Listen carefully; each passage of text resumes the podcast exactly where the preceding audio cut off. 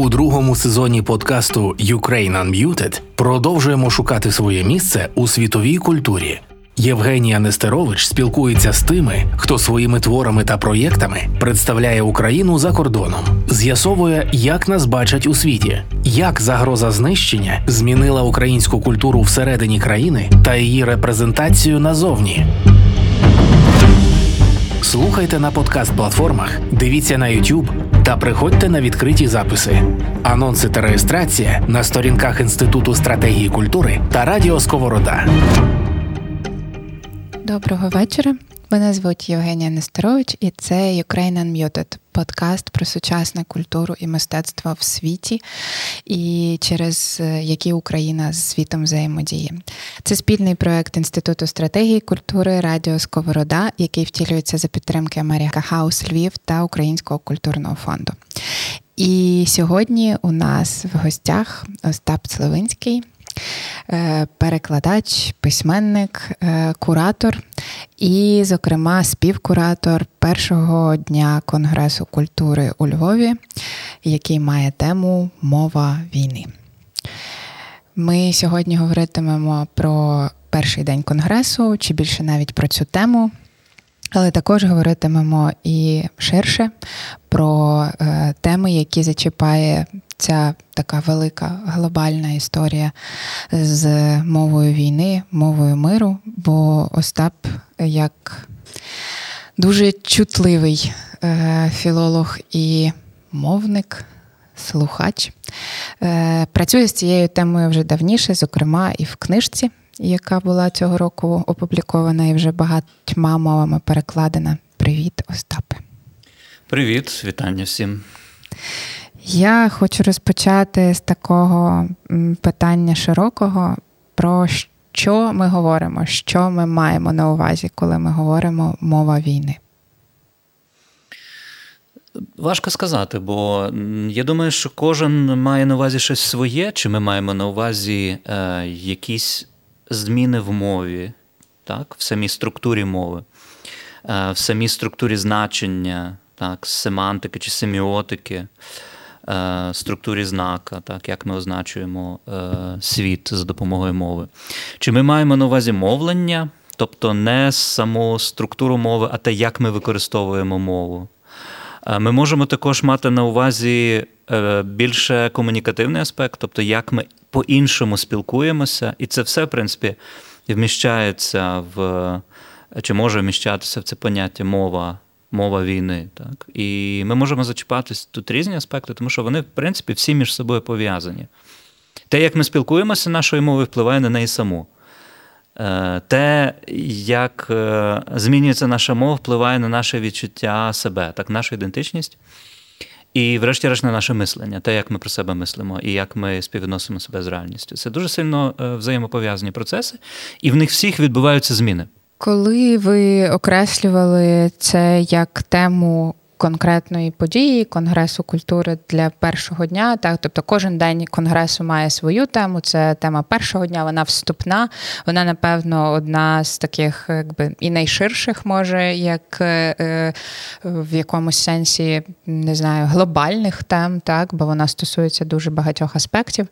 Е, про що ви хотіли говорити, про що з усього цього згаданого тобою найбільше йшлося, і що ми можемо в принципі проговорювати зараз. Бо з мовою, власне, є така історія, що ти можеш трошки хіба наздоганяти цей плин у якихось теоретизуваннях і дивитися на те, що вже е, відбулося, про що можна говорити вже. Угу. Треба не забувати, що це конгрес культури.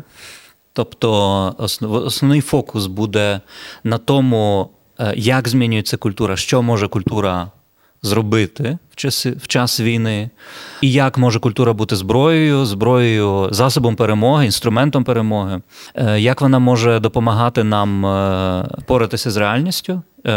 І відповідно насамперед ми будемо говорити про мову як мову культури, не просто як якийсь засіб комунікації, не просто як інструмент передання певної інформації чи якийсь інструмент соціалізації, а як сферу, в якій твориться культура. Так, ось це важливий контекст.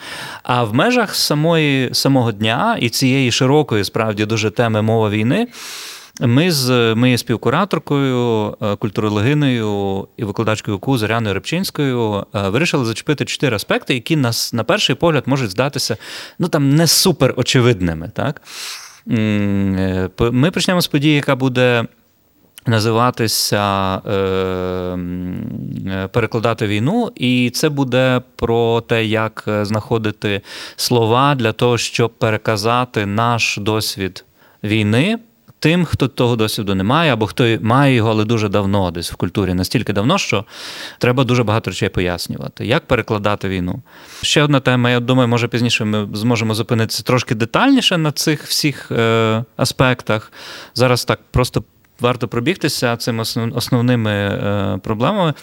Е, другий аспект це буде аспект, як говорить Агора, так, така, така тема дискусії, і це більше про більше про публічне говоріння, так? про те, е, як змінюється мова, що нею комунікує суспільство і інститути, суспільство і держава, як змінюється мова е, мас-медіа.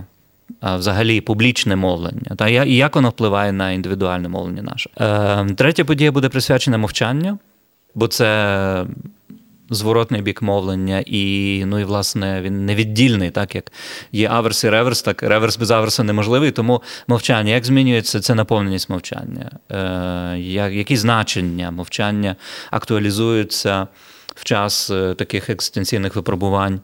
Е, яким є війна. І остання подія, заключна, не заключна подія дня, але заключна подія цього блоку мова війни це буде розмова про те, як ми можемо перейняти щось корисне з досвіду тих, хто вже пережив війну.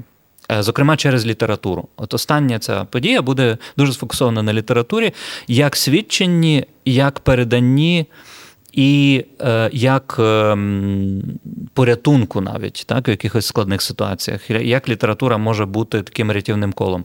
І тут запрошеною спікеркою, однією з двох запрошених спікерок поруч з. Е, львівською е, літературознавицею, перекладачкою, балканісткою Аллою Татаренкою. Аллою Татаренко буде боснійська поетка і журналістка е, Нерміна Омербегович, яка пережила 4 роки в окупованому обстрілюваному Сараєву. Осмислила це все, написала тексти про це, і спробуємо разом подумати, що література може зробити задля допомоги тому, хто опинився в ситуації війни. Спільний проєкт Радіо Сковорода та Інституту стратегії культури, який став можливим за підтримки Америка Хаус Львів та Українського культурного фонду. Дякую тобі за такий короткий екскурс. І справді це дуже різні і і дуже глобальні кожна з цих тем. І я не уявляю, як в півтори години ці розмови зможуть запакуватися. І завжди в таких випадках лишається відчуття голодного, який виходить з це дуже столу. добре, бо буде конгрес культури, і ми всіх закликаємо прийти, щоб донасититися. Да? Так, сьогодні, так, так. сьогодні, я так розумію, одне з наших завдань це розбудити апетит трошки до цих розмов. Якщо ми говоримо про мову війни то яке місце в цьому займає е, мова військових? Ти говорив про літературу, яка е, може допомогти mm-hmm. передати досвід, пережити, але вже зараз, особливо будучи е, тут всередині ситуації, ми відчуваємо і розуміємо, як сильно відрізняється позиція спостерігача, чи навіть репортажиста, чи навіть журналіста від е, того, хто безпосередньо воює. І спосіб говоріння про цей досвід дуже різний. Чи ви думали про це, міркуючи про цю тему? Думали, звичайно, ми будемо зачіпати ці теми. Е, в, в різних розмовах. І монологи військових є теж у е, у книжці, про яку ти згадувала, словнику війни, хоча їх там небагато. І це ще така це така мета, яку я ще перед собою ставлю. Е, в продовженні цього проекту Словник війни більше поговорити з військовим, бо на, на, на тому етапі, в тій фазі, трохи більше року тому, коли я активно працював над книжкою, ще не було змоги так активно спілкуватися з військовими, але станом на весну 22-го року багато хто з них вже повертався на реабілітацію, оскільки я працював на словником головним чином тут у Львові, не десь близько до лінії фронту. А то я говорю переважно з тими, хто повертався на реабілітацію, і там є ем, два монологи військових. І е, я е, не можу сказати, що я не замислювався чи не пробував собі якось порівнювати все-таки те, як говорять військові, як говорять цивільні про війну. Е, насамперед, е, мови, мовлення військових це професійне мовлення. Воно е, це треба розуміти. Воно функціональне, воно воно спрощене, емоційно редуковане, дуже конкретне. Ми знаємо ці плюсики, так, ми знаємо ці 4-5-0, які почали входити, точніше, так, виходити з е, е, такого внутрішньоцехового так, такого е, вжитку. професійного сленгу військових входити в ширший вжиток ще до е, лютого 22-го року.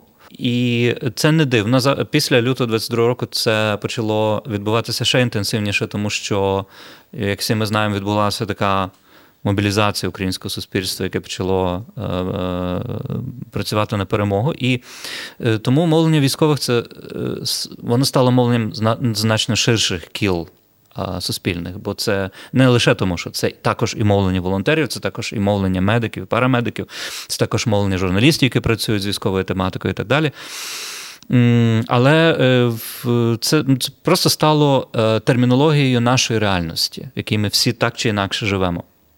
Бо е, до до 22, особливо до 20, до 2014 року, мало хто з нас знав, що таке там зеленка, чи розгрузка, чи чи коліматор, чи чи теплик, чи щось таке.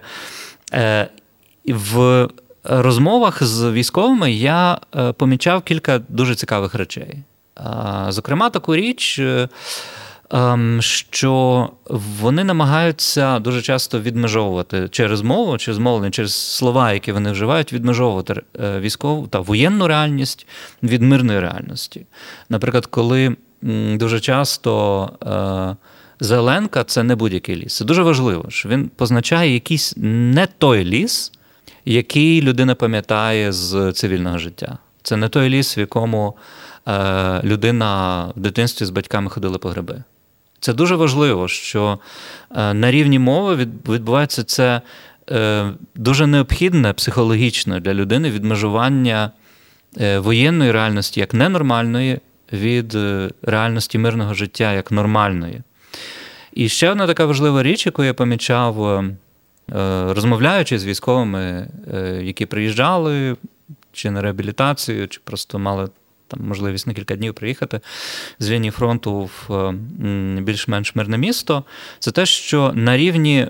Е, на рівні мовлення відбувається певна зміна ідентичності, і ця ідентичність зафіксована саме е, саме мовно. Зокрема, через ці позивні, наприклад. Так? Ось ці позивні це я, яке називається позивним, це не те я, яке називається звичайним цивільним іменем і прізвищем. Це дуже важливе таке важливе таке відмежування насправді. Ukraine Unmuted з Євгенією Нестерович. Це дуже е, цікаве спостереження, і мені здається, те, що е, змінюється е, через це через це просочування, через цей взаємообмін змінюється насправді якби значно ширший пласт. Та це стосується не тільки насправді тих, хто задіяний у волонтерці, і тих, хто безпосередньо комунікує з військовими. Це стосується також і якогось того публічного дискурсу, який, е, описуючи цю реальність, не може не послуговуватися е, її термінологією і то той же не знаю, 4-5-0 для мене не значило нічого до 22-го uh року, а тепер це може бути в заголовку ЗМІ, і всі розуміють якби значення. Цих е, цих знаків, умовних mm якихось символів. Я пам'ятаю, як ця комбінація цифр з'явилася на білбордах так. десь наприкінці 21-го року. Це була така, е, ну не знаю, Вже кампанія. тоді, коли всі тривожились Так, коли і всі очікували... тривожилися, білборди нам посилали е, сигнал спокою. Все під контролем. Так, Така і, іронія. Там. І мова ЗМІ теж дуже змінюється. Дуже змінюється через те, що ми багато пишемо про те, про що раніше не писали, і багато вимушені говорити про те, про що раніше навіть нас ну, питання не поставало. Я пам'ятаю, наприклад, як впродовж минулого року е, багато колег е, з тих, хто працює власне з текстами, зі словом писаним, е, розповідали там персональні якісь складнощі з.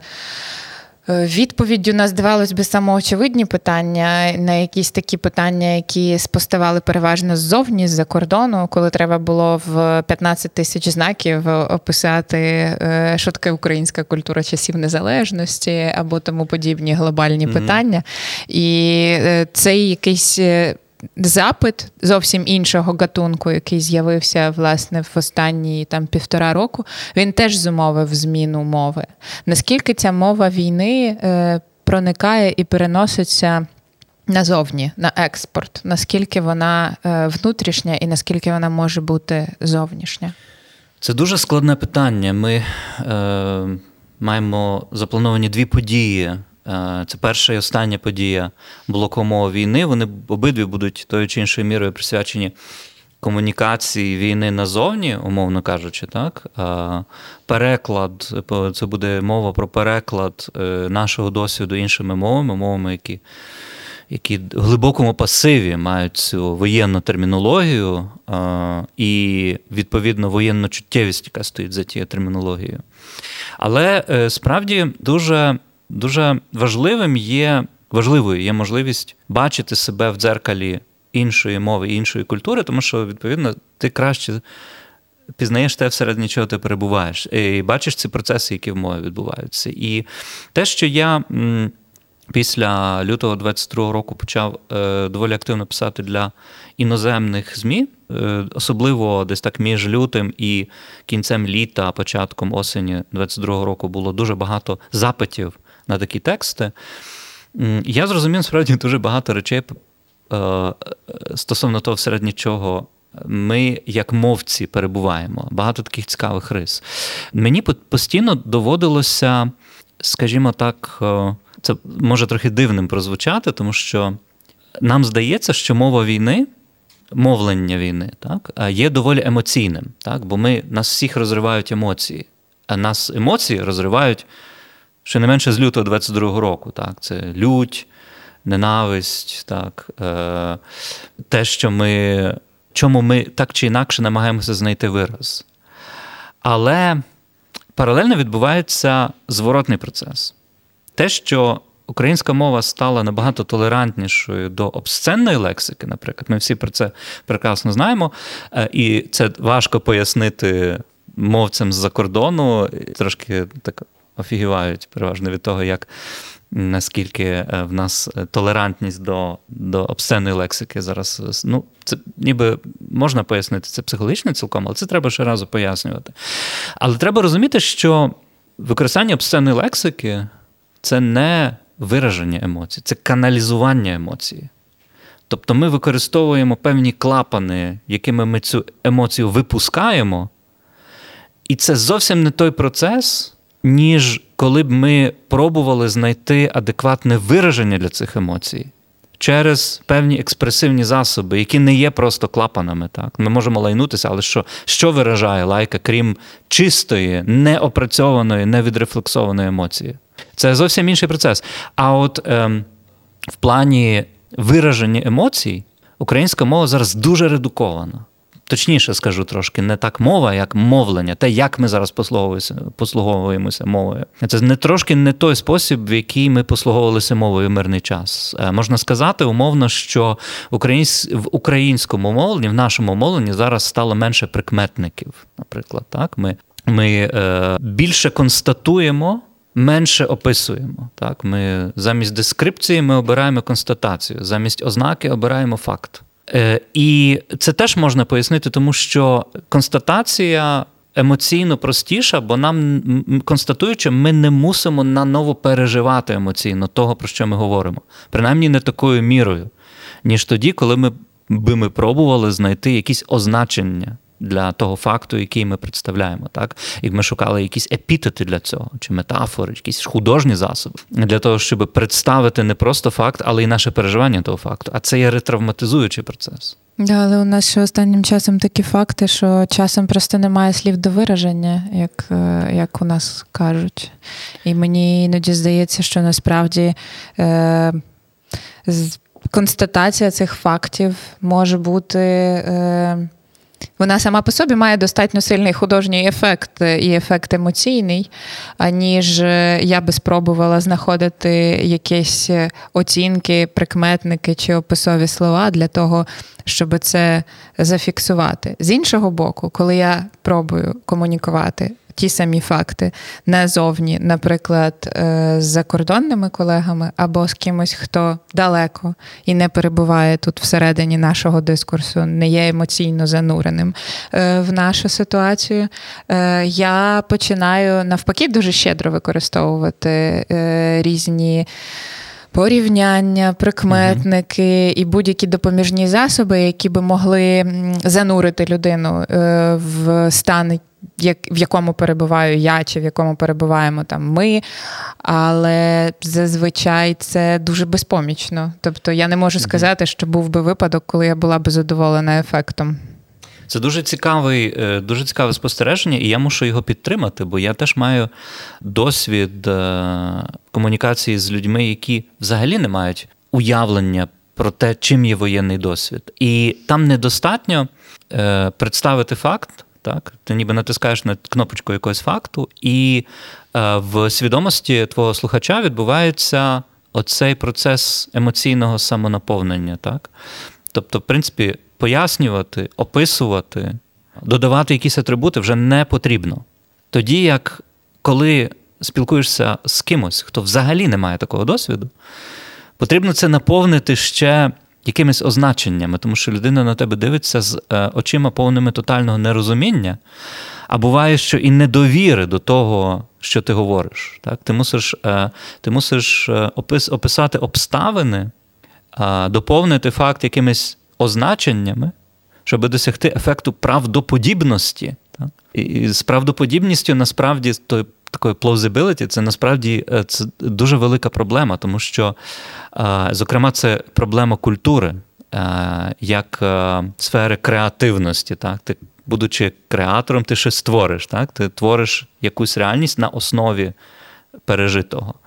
Ем, але коли ти працюєш з неправдоподібною реальністю, ти не можеш креативити, так? тому що ти тоді провалюєшся у так, у цю крізь ту трясовину недовіри, так, бездоказовості. Ти, е, Якщо ти говориш про неправдоподібне, але спираєшся на факт, який дійсно мав місце, ти маєш абсолютний доказ. так. Це дійсно сталося. Про це колись говорила Ганна Краль, так, е, репортерка, яка працювала з фактами. Її головною темою була, був Голокост.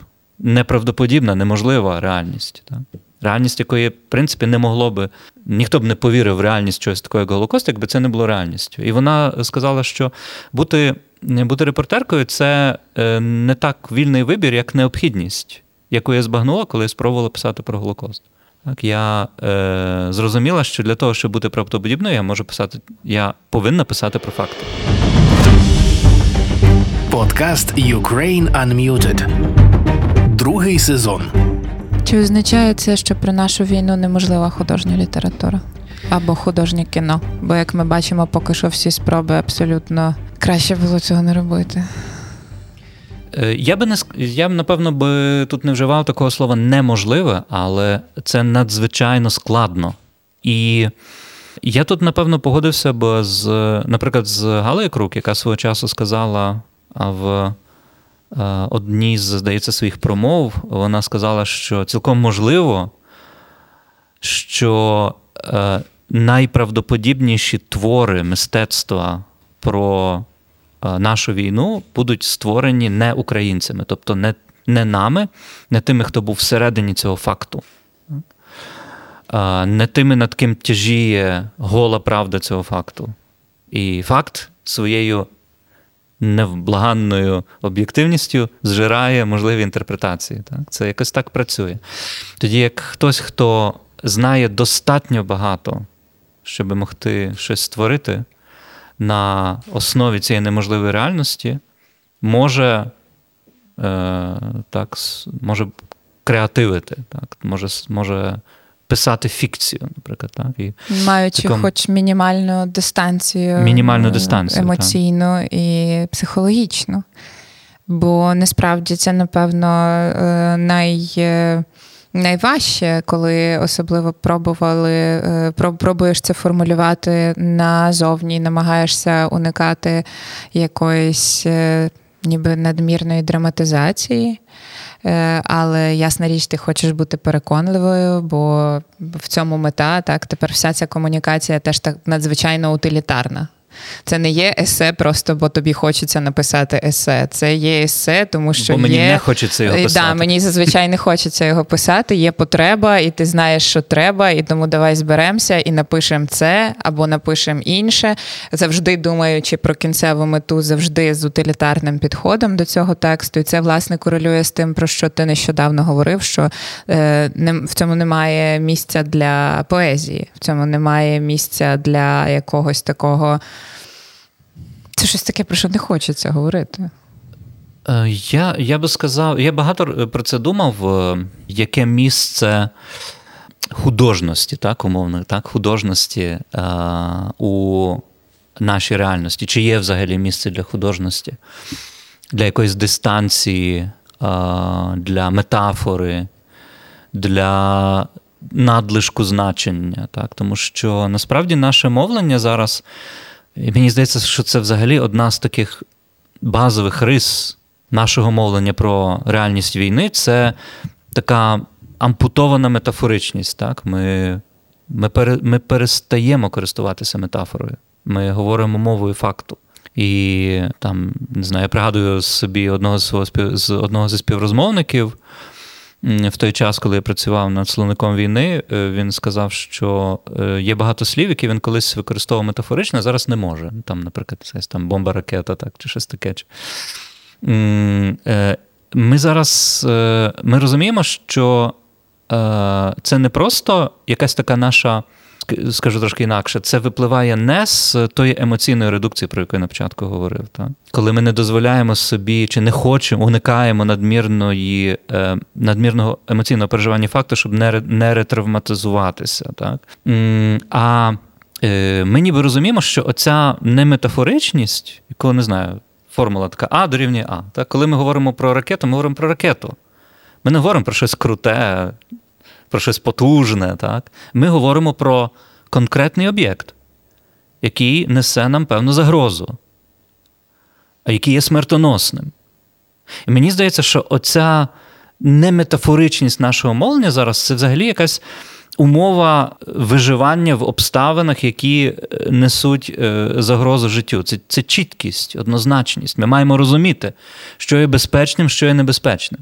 І це так само е, відбувається на те саме, що відбувається на рівні цієї деметафоризації, так? коли ми 10 разів подумаємо перед тим, як е, колись спонтанно дозвол, ми собі дозволяли говорити, щось таке, можеш ми повторити, бо я в танку, так? В якому танку? так? Танк це танк, він виконує свою функцію, він тобі загрожує, або це вегікул нашої перемоги, так? Або, але це не метафора, він не може працювати як метафора вже більше. Але також є багато слів. Які до того мали подвійне значення. Так, Є от товари подвійного призначення, військового і цивільного. Так само у нас були завжди слова подвійного призначення, воєнного і цивільного. І зараз це воєнне призначення, так як ми дрони зараз весільні так, використовуємо, використовуємо як носії для бомбочок. Так Ем, так само і багато слів зараз актуалізували е, своє воєнне значення, а те цивільне десь приглушене, воно відійшло на задній план. І, Як з тією ракетою, наприклад. Так? Е, десь недавно в якійсь розмові хтось із знайомих сказав, що от, е, замислився над цим словом ракета, яке колись. Ну, Він ще з того покоління, яке пам'ятає пізні радянські часи, коли там радянські часи була оця риторика завоювання космосу, всього так, такого так. іншого. І ракета це була космічна ракета, якою ми полетимо здобувати е, нові світи. І хто зараз, е, ну, мало хто зараз е, має цю асоціацію як першу. Так? Яка там романтика космічних мандрів? Ви, ви, Це слово витягає на поверхню зовсім інші асоціації. Та, Підвал, руйнування, пожежі, загибелі. Дуже цікавий приклад навела Лариса Денисенко. Вона недавно написала, опублікувала на у виданні The Ukrainians таку колонку, вона, здається, називається Воєнна абетка чутливості. І вона там навела цікавий приклад. Е, її подруга в якійсь е, такій доволі невимушеній розмові е, сказала: не повіриш про своїх дітей. Так, щось там, Не повіриш, що вони сьогодні знову влаштували бучу. З маленької літери, так, це загальна назва. Але вона в нас зараз викликає мороз поза шкірою. так? Бо що означає влаштувати бучу? Ось це знову ж таки це, це слово, яке тепер має для нас також і воєнне призначення, так, та інше е, інше значення, яке викликає зовсім інші асоціації. Ми з тим, ми з цим теж мусимо рахуватися. Я думаю, що це. Е, чи можна вважати, що це каліч... що це ознака такої скаліченості нашої мови? Я думаю, що певною мірою так. Це так, як е, ну, багато хто з з людей, які е, які мали поранення, кажуть, що навіть після після успішного лікування коли, наприклад, тебе була поранена нога, в мене є дуже цікава така фрагмент власне, розмови з е, військовим, який я з ним говорив навесні 22-го року. Він, власне, повернувся з лінії фронту з пораненою ногою. Е, і він, я з ним не так давно знову побачився, він реабілітувався на щастя. Він сказав, що він досі відчуває певний страх, коли він ступає на ту ногу, яка вже його не болить. Але він пам'ятає про цю травму. І мені здається, що ми е, ще багато років будемо обережними з деякими словами, які е, мають оце подвійне значення, так, яке самим своїм, як слово буча, так, яке е, самим своїм існуванням затирають межу між воєнною і мирною реальністю, між простором безпеки і простором небезпеки. Ukraine Unmuted у аудіо, відео та офлайн. Слухайте, дивіться, приходьте. Мова дуже е, важлива частина самоідентифікації, і особливо у нас, особливо там впродовж останнього часу, це було дуже чутливим моментом. І ця мова, якою ми послуговуємося, мова, якою ми говоримо, якою ми думаємо, вона дуже сильно говорить щось про нас, про те, які ми є ці твої міркування, спостереження, навіть е, перераховані зараз у нашій розмові, вони теж розповідають про те, як е, ну, як змінилися ми, як, як змінилися українці, українки, як ми себе ідентифікуємо. І як ти бачиш ці зміни, якщо спробувати їх трошки узагальнити? В порівнянні, наприклад, з дворічною давниною. Спробуємо подивитися на нас до Великої війни і на нас після початку Великої війни.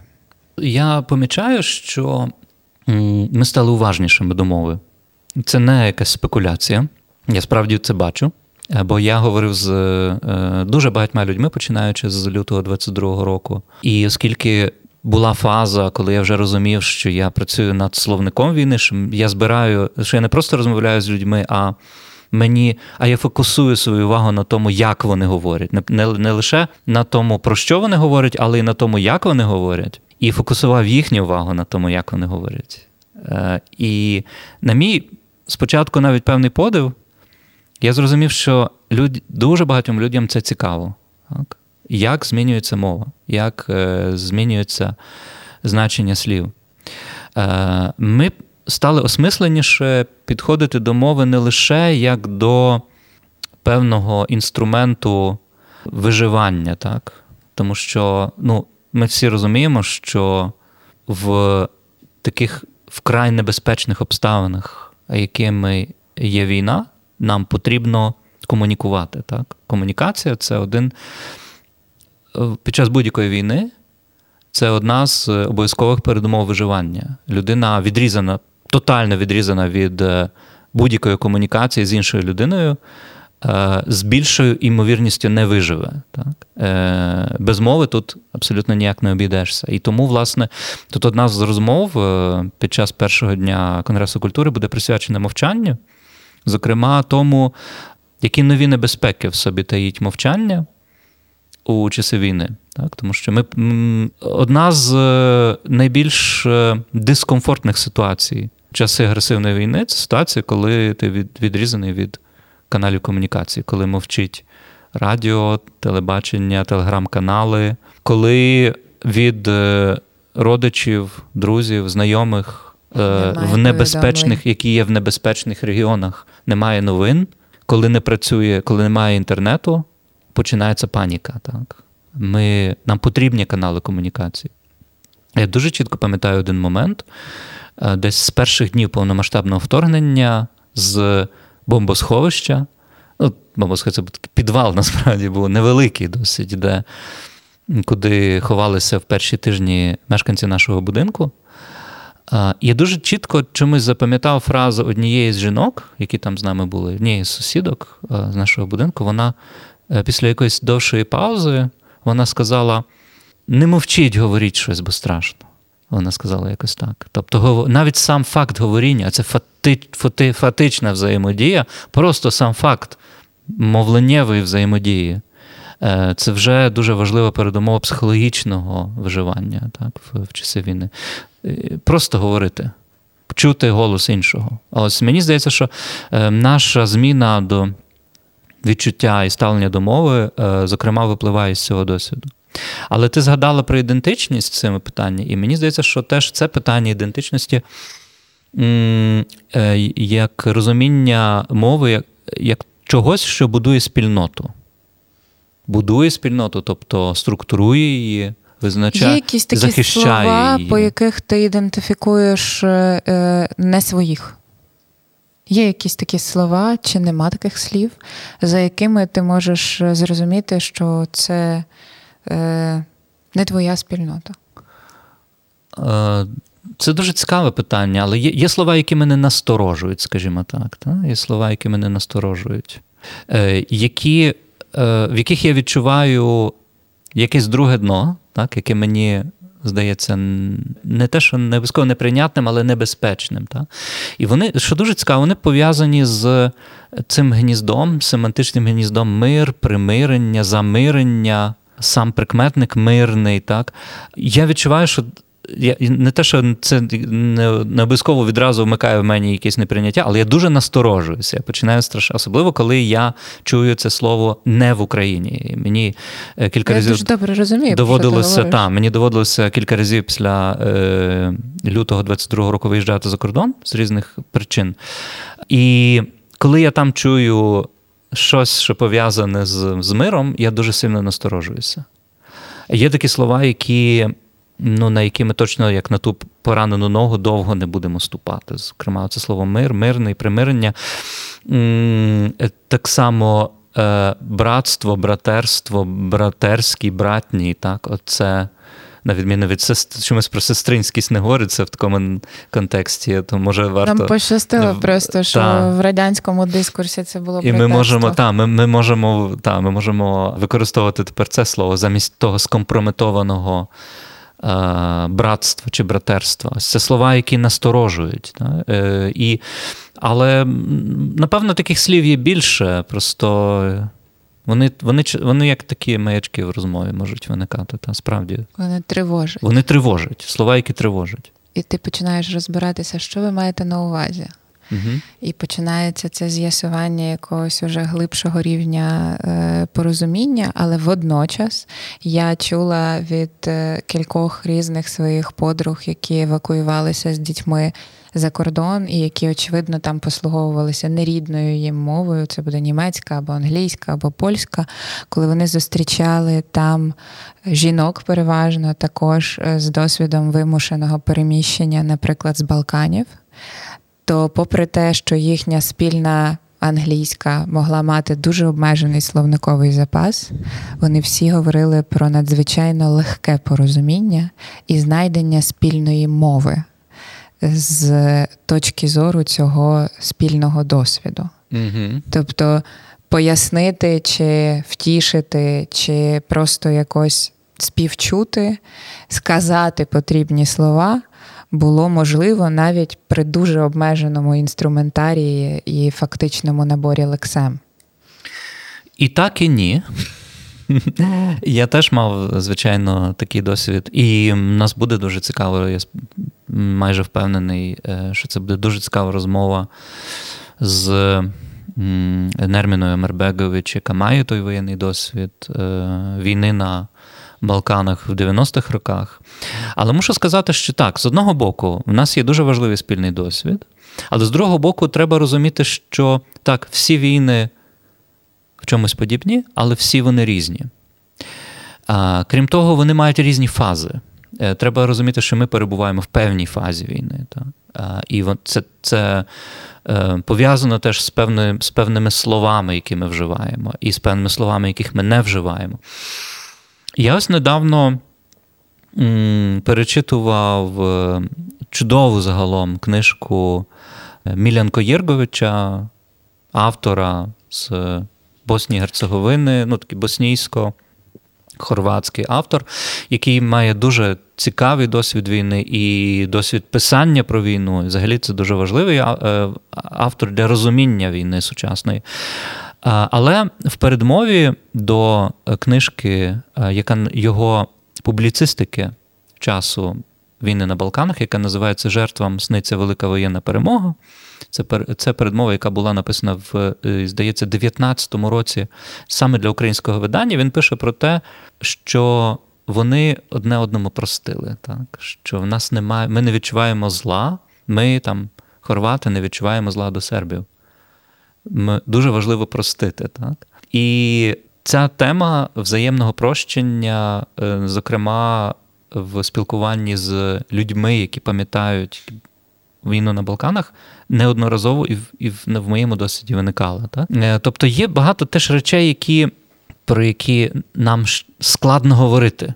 Я тут не буду наважуватися говорити ще складно, чи так воно вже й буде. Ми Але не знаємо, зрештою. ми не знаємо. Ем, ми не знаємо, якими ми будемо через рік, два, десять. так. Е, е, війна на Балканах це 90-ті роки, так. В 95-му році офіційно Дейтонські угоди, офіційно вона закінчилася. Так? Ем, Якими ми будемо через 15, 20, 25 років, ми не знаємо. Але те, що наш досвід і унікальний, і не унікальний, одночасно, це, це абсолютно точно. Е, Те, що ми дуже багато.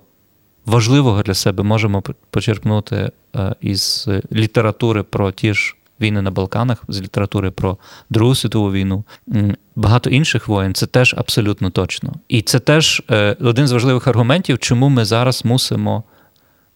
Мусимо, напевно, та я би все-таки таки використав. Ми, Це якийсь наш обов'язок фіксувати наш досвід переживання цієї війни. Хоча би заради тих, кому він в майбутньому знадобиться.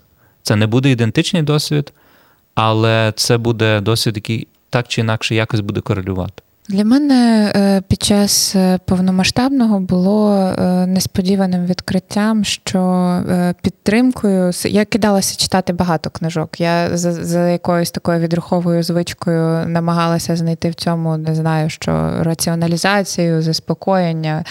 Але єдиною книжкою, яка насправді справила таке враження і допомогла мені якось стабілізувати своє думання, була відвага і страх Олі Гнатюк. І це було дуже дивним, тому що до повномасштабного, коли я пробувала читати цю книжку, вона мені опиралася. Мені було там забагато такого. І я думала, боже, кожен з цих параграфів це гостросюжетний окремий фільм, а він ще підкріплений купою документальних посилань. Ти ж розумієш, що це не художня література, це абсолютно повна документалістика, якби реконструйована на підставі епістоляріїв і архівних документів, і ти думаєш, ні, ні, ні, цього забагато на на людське життя, і, і це. It's too much, просто як для літератури. А потім в пізній весні і влітку 22-го року ці історії про те, як е, посеред е, усього цього люди рятували одне одного, незважаючи на все, переховували, допомагали і витягали, е, стали рятівними. Але це не безпосередньо література про війну, це література про цивільних на війні. А нещодавно один мій знайомий сказав, що немає сенсу читати книжки про війну, якщо ти її не бачив. І е, як військовий, який весь цей час провів в активній е, в, в активній участі, і я схильна. Немає сенсу читати чи так, писати? Немає сенсу читати книжки про війну, Цікаві, якщо ти її не бачив. Позиція. І я задумалась над цим, над тим, наскільки взагалі якби цей досвід, який ми читаємо з воєнної літератури, е, про що він, да, що він нам дає, от в чому він нас підсилює, в чому ця література може нам допомогти. Угу. Е, ну, я поділюся своїм досвідом читання після початку повномасштабного вторгнення. Він трошки, можливо, інший, ніж твій, бо я я не кидався від е від е, книжки до книжки. Я собі постановив, що я мушу дочитати книжку, яку я почав читати до до вторгнення. Просто мушу. Мушу зробити вольове зусилля. Якщо я хочу хоч трохи дисциплінувати щось, поскладати в своїй голові, то я маю її дочитати. І це була книжка Іди Фінк про її виживання е, в роки Голокосту. Вона, як єврейка, е, зі Збаража, е, з єврейської родини тамтешньої, зі своєю сестрою, намагається вижити ці роки. І вона ніде не, не каже про це прямим текстом.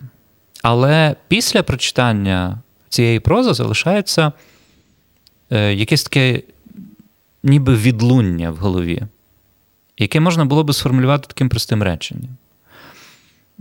Бачиш, я не вірила, що зможу вижити, але вижила. Е, можливо, і ти не віриш в це, але виживеш. Навряд чи на твою долю випаде щось. Це можливо, але це не дуже правдоподібно, що на твою долю випаде щось гірше, ніж випало мені. Тому давай вперед, вали. І це насправді була дуже сильна мотивація для мене. Оптимізм приречених? Е, е, Власне, не знаю, чи приречених, так? Е, Ми завжди допускаємо те, що все закінчиться найгірше. Завжди мусимо це допускати. Особливо ми. Так, так, завжди мусимо це допускати. Але тим не менше, м- е, це ніби такий меседж, який тебе схиляє повірити в те, що в тобі є ресурс, про який ти сам не, не сам чи сама не підозрюєш. Ти можеш більше, ніж тобі здається. Я думаю, це прекрасна нота для завершення нашої розмови. Я дуже дякую тобі, Остапе, і заохочуємо усіх приходити на Конгрес культури або спостерігати за ним принаймні онлайн. Е, це вже зовсім незабаром, 7-9 е, вересня у Львові. Е, приїжджайте, приходьте, реєструйтеся. Запрошуємо. Будемо чекати. Дякуємо. На все добре. У другому сезоні подкасту Ukraine Unmuted продовжуємо шукати своє місце у світовій культурі. Євгенія Нестерович спілкується з тими, хто своїми творами та проєктами представляє Україну за кордоном, з'ясовує, як нас бачать у світі, як загроза знищення змінила українську культуру всередині країни та її репрезентацію назовні.